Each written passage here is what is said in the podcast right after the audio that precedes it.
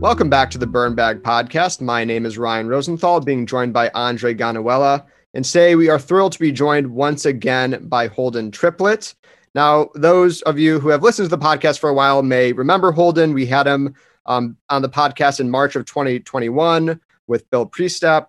Uh, they talked about basically counterintelligence, everything you need to know about counterintelligence. And that is really what Holden is an expert in. So he, um, since leaving government, uh, he is a founder of Trenchcoat Advisors and a, an adjunct professor at Georgetown.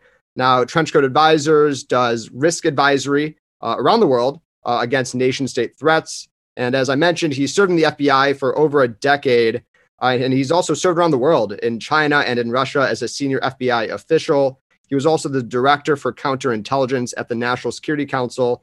And so, Holden, you're the perfect person to talk about anything that is related to counterintelligence. And so, thank you very much for joining us today. We very much appreciate it. Oh, it's my pleasure to be back. Thank you.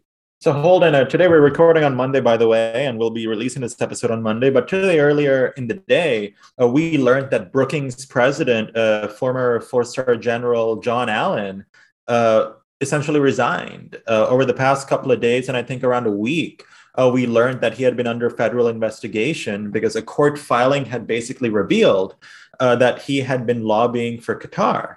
Uh, and now I think that's a big no-no. But Holden, can you sort of tell us a bit more about this story? What was going on with General Allen and why it was a problem? Sure. I mean, so my understanding, what I'm reading, kind of in the the uh, publicly available information out there, is that subsequent to leaving government, he got pulled into um, a couple of different relationships in which he, he, began lobbying on behalf of the government of, of Qatar. Um, and you know which is can be fine as long as you have registered essentially yourself as a foreign agent. Um, as many of your viewers might know there is a law called FARA often abbreviated FARA Foreign Agent Registration Act. Um, and essentially it's a law that that, um, that trying to get that transparency. The whole idea is that if you've got a, if you have Americans especially prominent Americans who might have been part of the government at some point are now working on behalf of a foreign government uh, lobbying or in some other type of you know work for them that you make it known. And so you you have to register yourself. Um, he did not go through that um, is what i'm reading. And there's a, a, little bit of a dispute about whether or not he was working on behalf of the government of qatar. So at this point it's all alleged. So we'll let the courts kind of sort that stuff out. Um, but I, I, should say that the, the storyline at least what's been conveyed so far is, is not really anything out of the norm um, especially for those of you who are familiar with sort of the DC uh, blob politics and and uh, um, money sort of that kind of flows through here from foreign governments. Um, this is a pretty common, unfortunately, pretty common occurrence. Um, former government officials get pulled in and uh, to work for foreign governments. I think that's a crucial point, Holden. Just because you know those who may be outside of the Beltway don't have a good understanding that essentially in, in DC and many foreign capitals, you have former government officials that work on behalf of corporations, organizations, governments, even, and that could one produce you know conflicts or you know subject them to prosecution if they violate the law. And so I, I want to just ask about kind of how the FBI, in coordination with the Department of Justice and maybe other entities uh, within the intelligence community and law enforcement, how they approach uh, such an investigation. Like, where does this start? How do they collect information, and where where do they actually lead? How does this lead to a prosecution under FARA, for example? Sure. So I want to be careful about. Uh, not, I'm not going to reveal any uh, sources and methods. I'm sure that's not what you're asking about anyway about the FBI.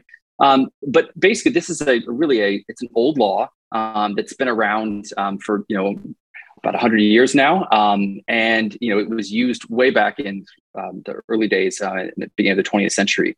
Um, and then it kind of fell out of use for, for quite some time, but it's been revived in recent in, in recent years. And, and the reason being is the, you know, obviously since the, the, the peace dividend of uh, post Cold War world, it's, it's been, it's become less of a, of a threat per se um, that the government has spent resources. There's always been foreign governments uh, trying to hire formers, former individuals who are part of the U.S. government in order to um, help them get connections, make deals, that sort of thing. It's maybe not that surprising. Um, you know, individuals that serve their entire career, sometimes multiple decades, um, in government often have a lot of contacts, understand how government works. Um, and so they're they may be looking for a second career, and sometimes that's in a, a um, U.S. company in which they might help them with their government affairs or other things that they're dealing with in a regulatory. But then also at times it can be with foreign governments Um, and again, there's nothing per se illegal about this, but the point is that FARA requires individuals to um, to register.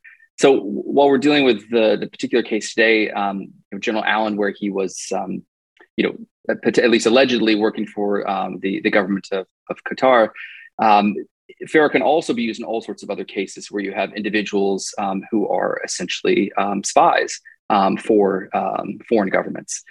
So while there's a lot of other laws, espionage laws that uh, DOJ, FBI could use to go after um, individuals who are spying, sometimes the evidence is, is not there, or at least it's not good enough to meet the evidentiary standard um, that's necessary in court, which is really high to show that someone has been spying for a foreign government.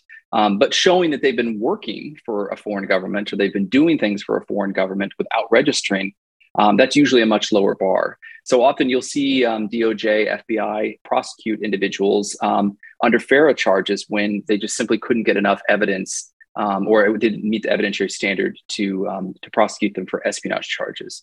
Um, I'll note one more thing with that. I know that there's often I read this in the media a lot where sort of bemoaning, oh, the bureau couldn't make their case, and you know DOJ, and so this is a fallback.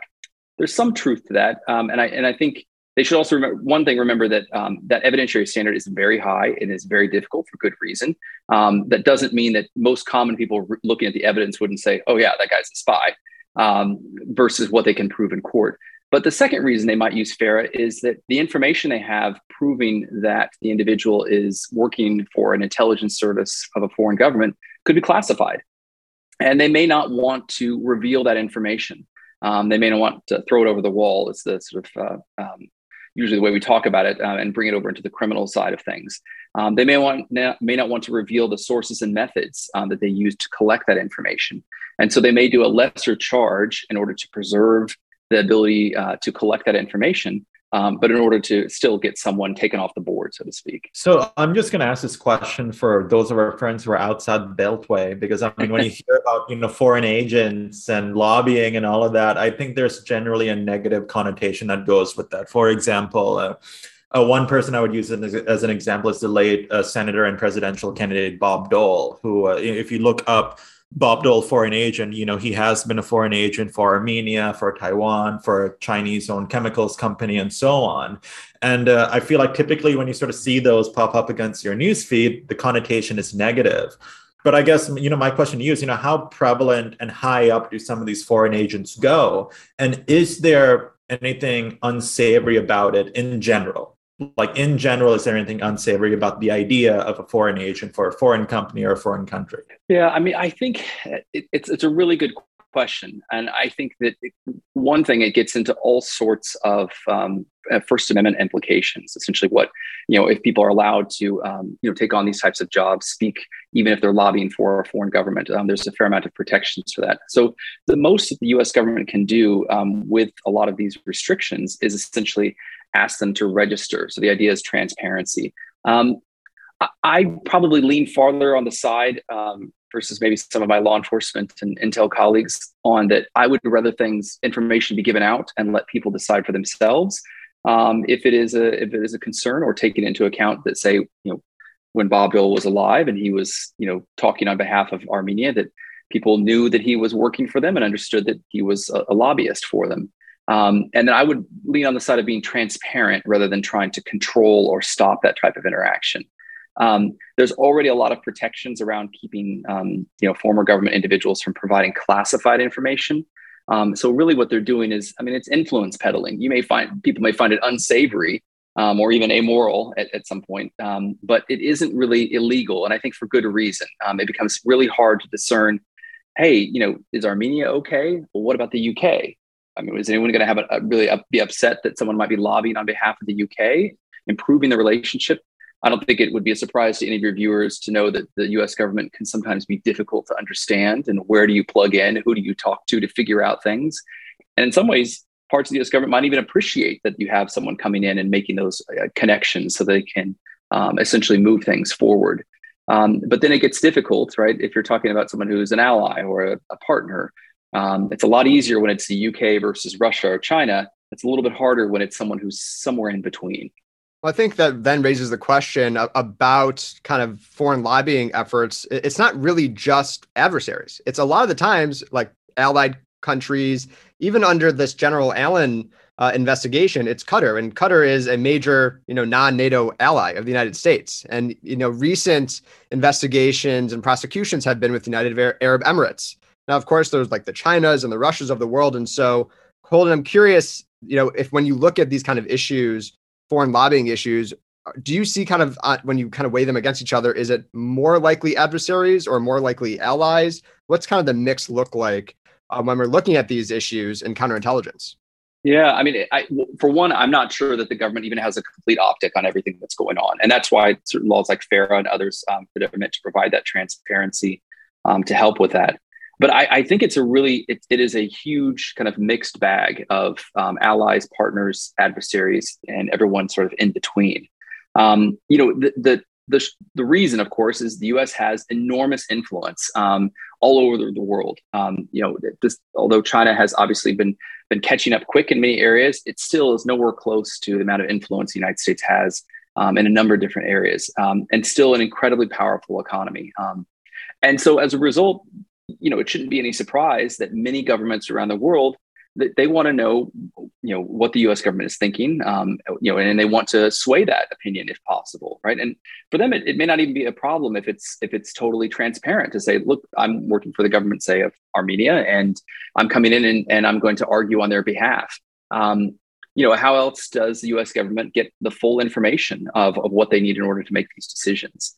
Um, but it, the, the difficulty, as we kind of you guys have been bringing up, is that this can obviously be abused, right? It's one thing if it's transparent, it's a partner who's, you know, they're they're talking about things around the edges of, hey, don't, you know, don't sanction us, don't don't put tariffs on steel to, you know, to Canada, for example, or from Canada, for example, you know, because we're allies and that sort of thing. That's very different from, say, a China influence operation, which is meant to build build long-term um, you know, sort of seeding operations into the U.S. government, um, and they use foreign agents to do that all the time.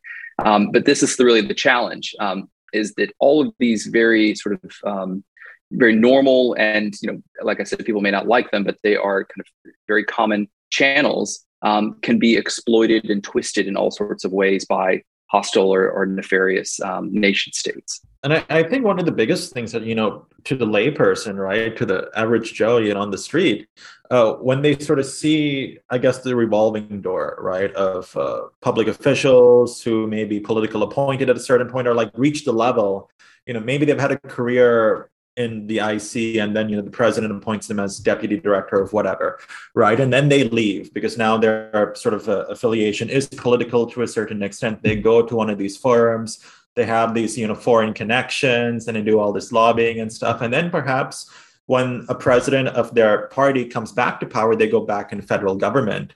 And uh, i guess a lot of people in america may look at this and see it sort of negatively. Uh, and you know when you're going to federal government of course you probably know this very well. You had to go through all those clearance processes uh, absolutely you had to down uh, all those foreigners you may know and all of that. Uh, does it not get complicated i guess for you know those higher ranking officials who may go back into government after uh, they've been foreign agents essentially is there any concern once you've been officially a foreign agent yeah, no, I think that's a really good point, right? I mean, do you, do you stop being a foreign agent, right? And I mean, hopefully you should stop taking the money, certainly from a foreign government, if you go back into government. Um, but I think also there is a, um, you know, there's a part of this that they've, they've formed relationships, they formed, um, you know, contacts with a foreign government, and that obviously makes them potentially more susceptible, right? They've already got sort of a, a connection there and a vulnerability that they might be able to exploit. Um, so no, I think it's a really good point, especially as, as you talked about this sort of revolving door of people going back and forth.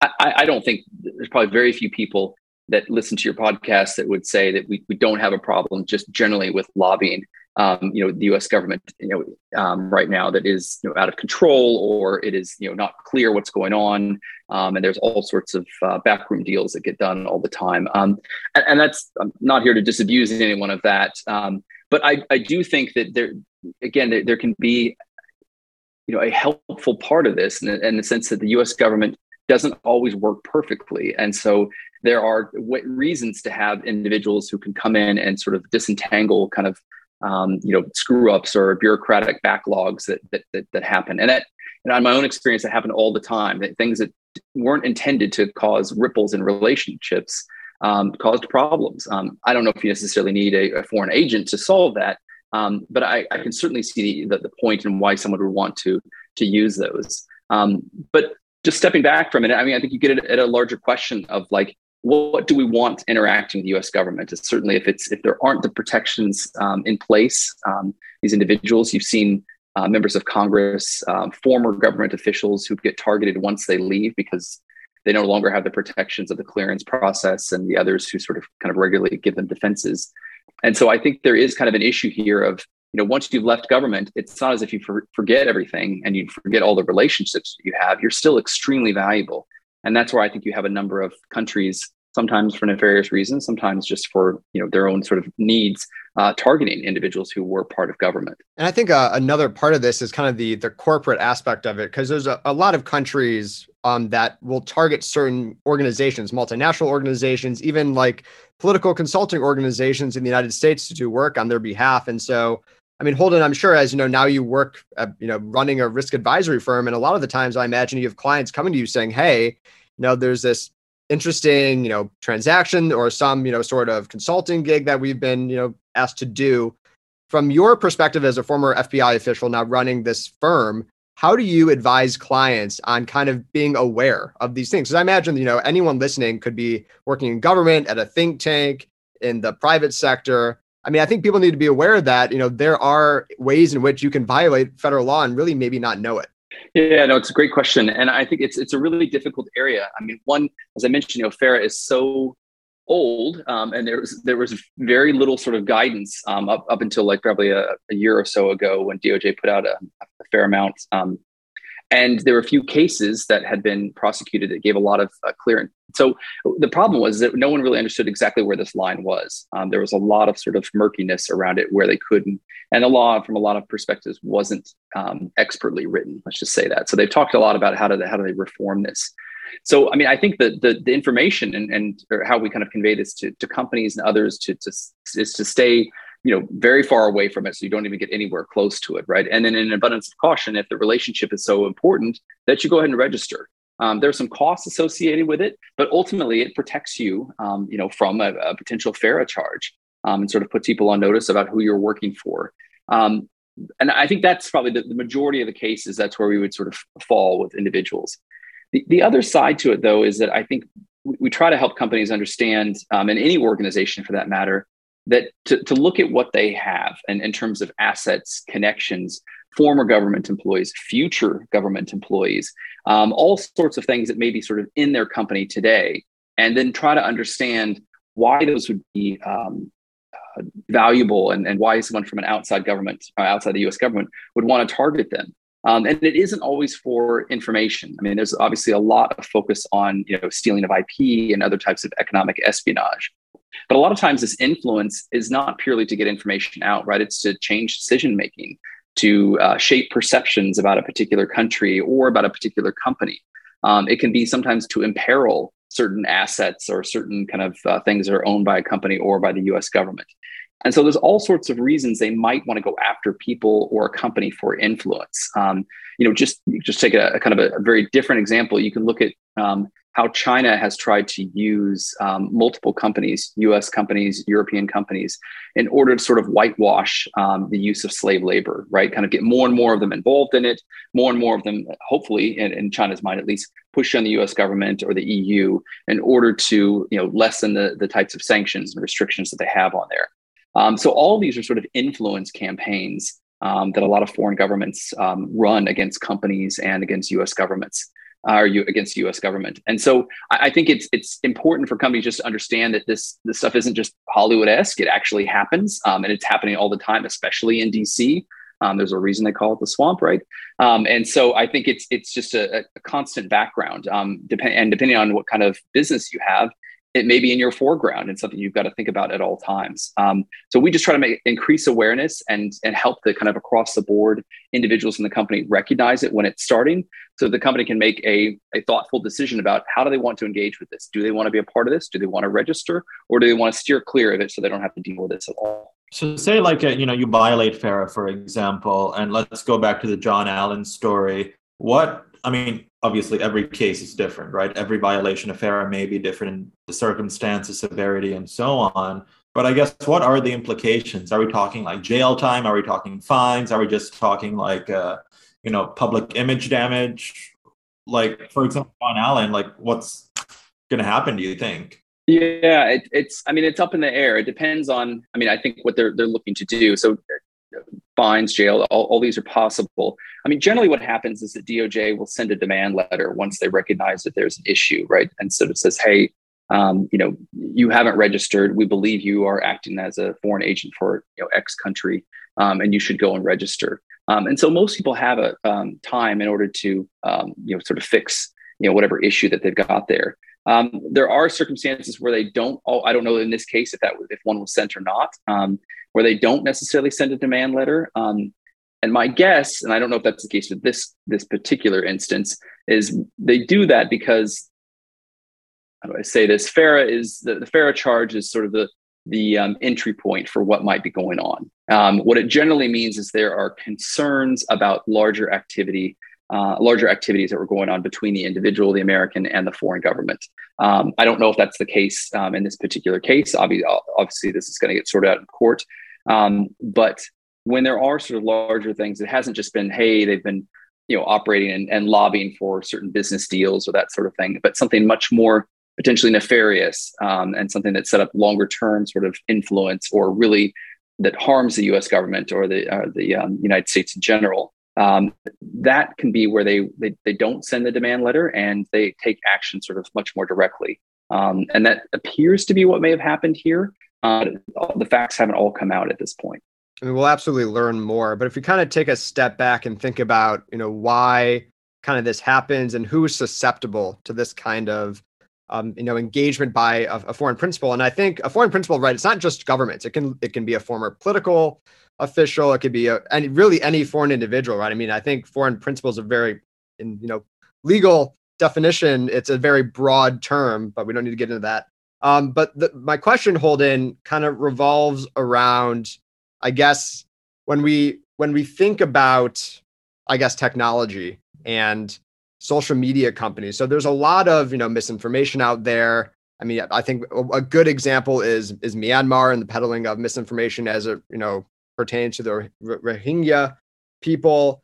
Um, and as you mentioned, FARA is old. I mean, it was created in 1938 to combat Nazi propaganda.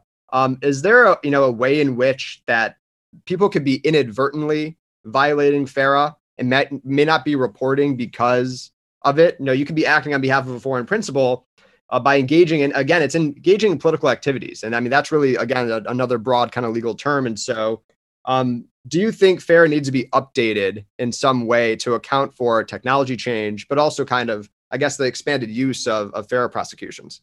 Yeah, absolutely. I mean, my, my personal opinion is is it, it could do do a lot of good if they had a lot of more updates to the law itself or just some more guidance about how it was going to be prosecuted, right? DOJ has done a bit of that to make it clear that certain circumstances they're less concerned about than others. Um, but there's still a lot of work um, that could be done. And I, and I, think you kind of hit at it, right? It, it, it's, you know, individuals who are, you know, maybe working as for a you know, human rights um, you know organization or they're even working for you know a, a, human rights organization of a foreign government say and then they may be going and meeting with us officials or writing articles that then impacts the us public right? And they might be getting paid a, even a meager salary by this ngo that's in another country. Um, that could put them uh, technically um, in, in violation. Um, you know i I feel pretty confident that, that in most circumstances, DOJ has no interest in prosecuting those cases. Um, be, and again, just my opinion on this, because it, it simply isn't um, having as, as much of an impact on the US government or the US population in general. But I think you, you hit at a really good point, which is the law is not particularly clear. And so what can end up happening, I think, is that a lot of people just steer clear of ever engaging um, with foreign entities, foreign organizations, and then even connections back to the United States or to the public. And we actually end up hurting sort of the way information kind of gets transferred back and forth, relationships that could have gotten set up because we have this really kind of uh, murky and well and, and like ill-defined um, sort of set of laws um, that discourages a, a, wide breadth of, of behaviors, not all of which I think people would find problematic. Um, and so I, I, think that they certainly could update that. And I, I, think your, your point about technology is, is a really a good one. Um, you know, and the idea that how easy, I mean, let's say I was being paid by a foreign government to, to help them with something. Um, and then I tweet out about that. Um, essentially, then I'm communicating information to the public that could impact them. Um, I'm working for a foreign government. Um, you know, and again, is this the type of thing that uh, the law was intended in order to um, keep from happening? Um, you know, I, I, think those are good questions to ask, and it's something that's going to. I mean, this this sort of gets at the, the broader issues technology um, causes um, with lots of different laws, um, especially on the sort of First Amendment side. Um, but yeah, I, I, think there's a lot they could they could do. Um, you know, there was just a, a recent update of of CFIUS, which is sort of kind of analogous to to FARA in many ways. That it, it looks at foreign investments and it was there was a, a law called FIRRMA um, that updated CFIUS um, in the last couple of years um, because CFIUS was a, an older law that had been used in the past but needed a lot of um, updates to really kind of conform to the current environment. So I know there's been some talk about using FARA and to, um, updating FARA, um, and I think that it's unfortunately it's it's a little bit stalled because it's it's kind of a it is a difficult area to disaggregate and figure out where on the right side do we want to allow things and, and where do where do we not um, but I, I, think the environment would, would uh, benefit greatly by, by putting a lot more clarity there.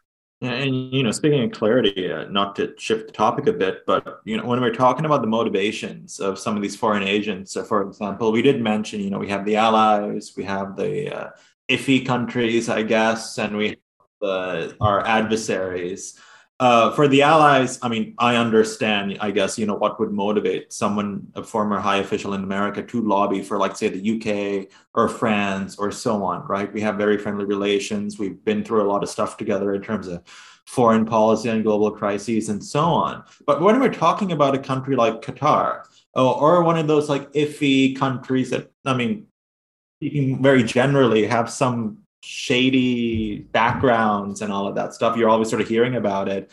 I mean, is it just the money that's motivating some of these foreign agents, or is there something else? Like, is there some intrinsic motivation, I guess? What have you sort of observed in general? Yeah, I mean, I think money has is a huge um, motivator for a lot of people. I mean, you guys are probably familiar with the old acronym MICE, you know, that looks at motivations for people who become, um, uh, you know, spies or, or, work as agents of an intelligence officer might you know money um, ideology coercion and ego or, or excitement. Um, and the more updated one is minces which includes n for nationalism um, and s for sex. Um, really the, the kind of the, the, the, two key ways that intelligence services use to motivate people are sacks of, of, of cash and uh, romantic relationships. It's a nice way to refer to it. Um, but yeah i mean I think money is a huge motivator um, for a lot of individuals. They get out of government. They sometimes they feel like um, you know they've been um, you know taking a lesser salary for decades, um, and now it's their chance essentially to um, you know really kind of reap um, the the expertise that they have, and they feel like they deserve it. and of course, they can kind of play all sorts of games of cognitive dissonance, saying like, "Oh well, I mean, I may be working for you know." The Chinese in terms of doing these lobbying or, or, something like that. But I'm not really doing that much. You know, I'm not really changing anything. This is what everybody does, and so it's just influence peddling. And so I, I think that kind of plays into it. Um, but you know, for the for the ones that are just purely kind of business transactions, it's it's probably just money. But the ones that really start to bleed much more into an intelligence operation. Um, where they're really looking to influence and it's part you know that using this individual might be one piece of a much larger operation um, the, the, intelligence services are usually a little bit more, um, well, they, they work on a couple of different levels for motivation. And one is they, will often just vet these, these uh, former government officials.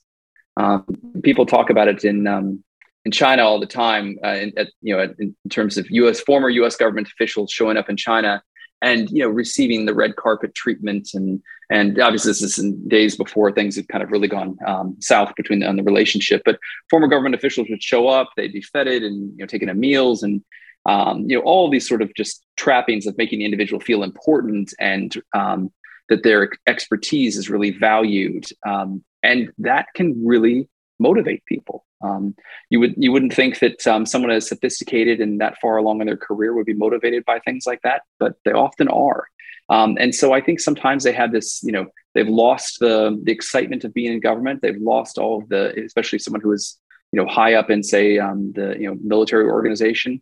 all the respect and admiration that they get from their their counterparts or their and their underlings, and that's all gone. All of a sudden, it's all gone.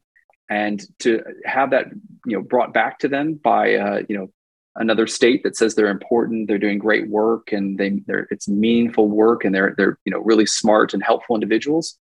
That can be extremely motivating for people. So Holden, um, to kind of segue into you know counterintelligence more broadly, are there any kind of high-ranking officials that you can think of who have been targeted by counterintelligence operations by you know foreign intelligence ser- services? I at least from to me, I can think of the former German Chancellor Gerhard Schroeder, who has you know has done a lot of lobbying since leaving government. Uh, do, are there any examples you can think of in the United States or maybe elsewhere?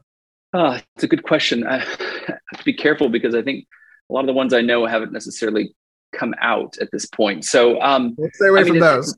yeah.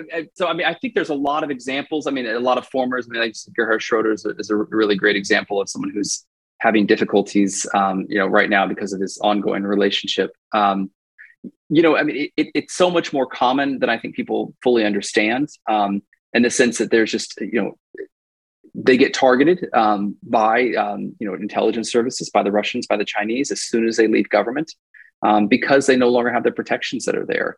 Um, but there's a number of you know and high level government officials who are currently in these spaces have been targeted in the past. Um, and I think of Dean Stanton and, and from um, years past, and it was at the, I believe at the Treasury Department. but there's a number of, of individuals, you know, that are that are part of and it starts to bleed a little bit as an influence operation is a, is a straight kind of recruitment where they're carrying out particular um, sort of acts of, of, of for the uh, foreign power. Um, but it is kind of constantly here. I mean, I, I, think maybe listeners would be surprised to know um, that it, it is. I mean, the number of countries that are trying to conduct influence operations um, in DC, just for example, is astounding. I mean, we're talking in the hundreds right? So this isn't just the ones that we hear about um, are kind of the big players, the ones that the U.S. government is most concerned about, but the number of people who are sort of peddling money around here for influence and trying to get decisions to go their way, um, it, it, it's enormous. Um, and that happens in other capitals as well, in Brussels, for example. Um, so it is a pretty common, and you know, obviously the line between that and sort of pure corruption gets a little bit blurred at times. Um, but it's something that uh, all U.S. government officials should be um, hyper aware of and be cognizant of and thinking about it. The, the, the, issue becomes, I mean, as you all pointed out, is that there's a number of you know kind of relationships post government, be it with a, a private sector organization or with you know potentially with other types of nonprofits or that sort of thing, where that government's officials contacts, their knowledge of the government is what they're after, right? That's the expertise that they have that they bring to the table. So how do you monetize that, right? Without kind of running afoul and essentially you know harming the U.S. government by doing something nefarious for another country. Um, it can get really complicated. I mean, it, what would be wonderful is improve FARA and that the U.S. government, you know, before any U.S. officials leave, give training um, to all U.S. officials at all levels that says, "Hey, you know, these five things you're probably good. These five things stay, you know, as far away from as possible." So they make it very clear to them about what is acceptable and, and what is not. Um, that's not to say there's a lot of ignorance, but I, I think that people don't necessarily appreciate um, how much of a problem it really could be for them, and they, they, can get themselves into sticky situations without intending to. I mean, when we're talking about that training and that education, you know, if you're starting in federal government as a young lad and you're going through all of these clearance issues, or you're going state or the IC and so on, I assume you're getting a hell of a lot of training on how not to get into these sticky situations. But I guess the issue comes in when you have maybe political appointees, uh, people who may join the Senate and then you know transition into something federal government, of people who are appointed by the White House, right? Who are not who haven't been rooted in federal government and are coming in and oftentimes I guess they would be coming in on a very expedited uh, sort of a time frame uh, I mean, is training adequate for those types of folks? I guess, right? Because if they're coming in very quickly, very polit- you know, in a political appointment, I would imagine that they would be more at risk of not necessarily, you know, engaging in nefarious activities, but being uh, more vulnerable to uh, participating in those maybe perhaps accidentally or just ignorantly yeah no I, I, you're absolutely right i mean and you think about also many of them are appointed because of their connections that they have and not just connections they have in the, you know in the us sphere it could be worldwide um, uh, so I mean, train awareness. I mean, some some kind of it, it's probably not enough in and of itself. I mean, that's why we need sort of enforcement along with it. But if you think about the layers of, of, of things they need in order to protect it, right? The first is sort of you know you think about screening like individuals that have you know a you know, preponderance of connections to um, problematic foreign governments, let's call that, that maybe those are the type of people we don't want in our US government, right? Um, sometimes it can be very helpful, but individuals that have spent their career working closely with the Russias and Chinas of the world, um, they're not always the, the, maybe shouldn't always be the top choice. They could be, depending on the position that they're in um, and what and how they worked with them. But thinking about that as sort of initial level of screening and then building in an awareness um, piece of this to ensure that the individuals are aware of where the law is, of where they you know could run afoul, and knowing that like, look, as as important as you you know as your job is and your, what you did before, it's going to be you're going to become even more heavily targeted in the future um, during government and outside of government afterwards. And then kind of look at ways that even if that kind of fails, is you've got investigative ways in order to find these people, and then you've also got an ability to let, you know limit damage and sort of think of those four layers as a way to kind of protect um, the U.S. government. I think we've kind of got a, a, pretty good amount of money spent on the investigative part. I don't think we have as much really spent on the preventative sort of, you know, screen, find vulnerabilities and issues, and find indiv- and then making sure individuals are aware of these things. Um, you'd be surprised, uh, maybe or maybe you wouldn't, but by the number of conversations I've had with individuals who, you know, very very sophisticated in all aspects of their life, but when you start to talk to them about intelligence services, security services, how they operate, how they exploit and use people, use their vulnerabilities, they they often don't believe it. There's a certain amount of naivete, um, I think, among the American public, um, which is nice. They don't have to deal with it um, in the United States most of the time. Um, but it's it's a naivete that, frankly, you don't find. At least we don't find when talking to our clients from from Europe or from East Asia um, who are ensconced in this type of environment and deal with intelligence and security services on you know almost a daily basis they are much more savvy to this um, they understand it implicitly that this threat is out there um, so this is something i think um, you know in us private industry the government we're just going to have to become a lot more savvy and and get a lot more um, sort of background in this um, if we're going to really kind of ensure that it doesn't uh, sort of overwhelm us it's a fabulous point. That's exactly why you know we are so happy to have you uh, on the podcast today. Um, and you know, we have li- most of our listeners are, are U.S. you know based, but you know we have listeners elsewhere, and so um, you know a lot can be learned from this conversation. Holden, I want as we kind of wind down today's conversation, I want to ask about counterintelligence threats that you're really focused on right now. I mean, I, we talked about a lot of threats uh, in March of 2021 when you and Bill were on, but since then, are, are there any in particular that you've been kind of laser focused on? Yeah, I think, I mean, and it's sort of thematically very similar. Um, what, what what's continuing to happen, and I know this is probably eh, maybe we're just beating this drum, but it's important, is that there's just been a really significant shift. And you're starting to see this kind of picked up in the media. The Economist has written a number of articles almost every every week for the past couple of weeks here, um, focusing on the fact that um, businesses are dealing with um, these types of nation state activities, right? Um, I don't know if we made this, you know, the analogy, but it's one we talk about commonly. Right? You know, if you wanted to uh, steal cutting edge space technology 40 years ago, you went to NASA, right? That's where you would find it. If you would, did it today, you'd be looking at SpaceX or Blue Origin or you know Boeing, Lockheed Martin, or that type of thing. You'd be looking at a private sector organization.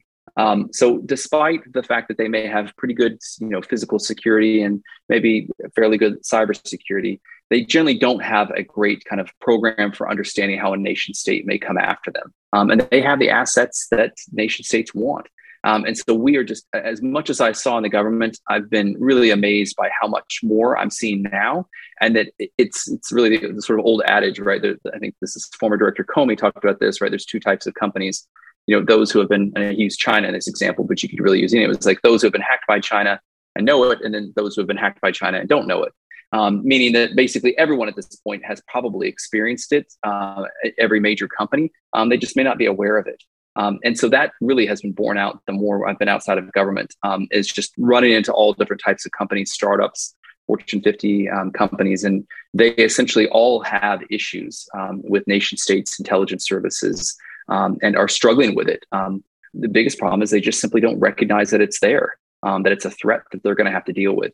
Many of them are just very upset that the US government isn't handling all of these things. Um, we try to explain it's overwhelming, there's too many, and you're going to have to take this on like you've taken on other sorts of risk and security um, management. Um, and I think they're slowly getting there, but that's something that I, I really hope accelerates in the near future because I, I, I unfortunately I think we're, we're, we're far behind. Well, on that note, uh, Holden, thank you so much for joining us here today. Uh, we really appreciate the conversation and all, you know, about these foreign agents, especially with General John Allen, a story coming out just breaking today. Uh, and of course, uh, you know, your warnings are very prescient, and uh, hopefully people will heed them. Thank you. It's my pleasure to be here. Appreciate it, guys.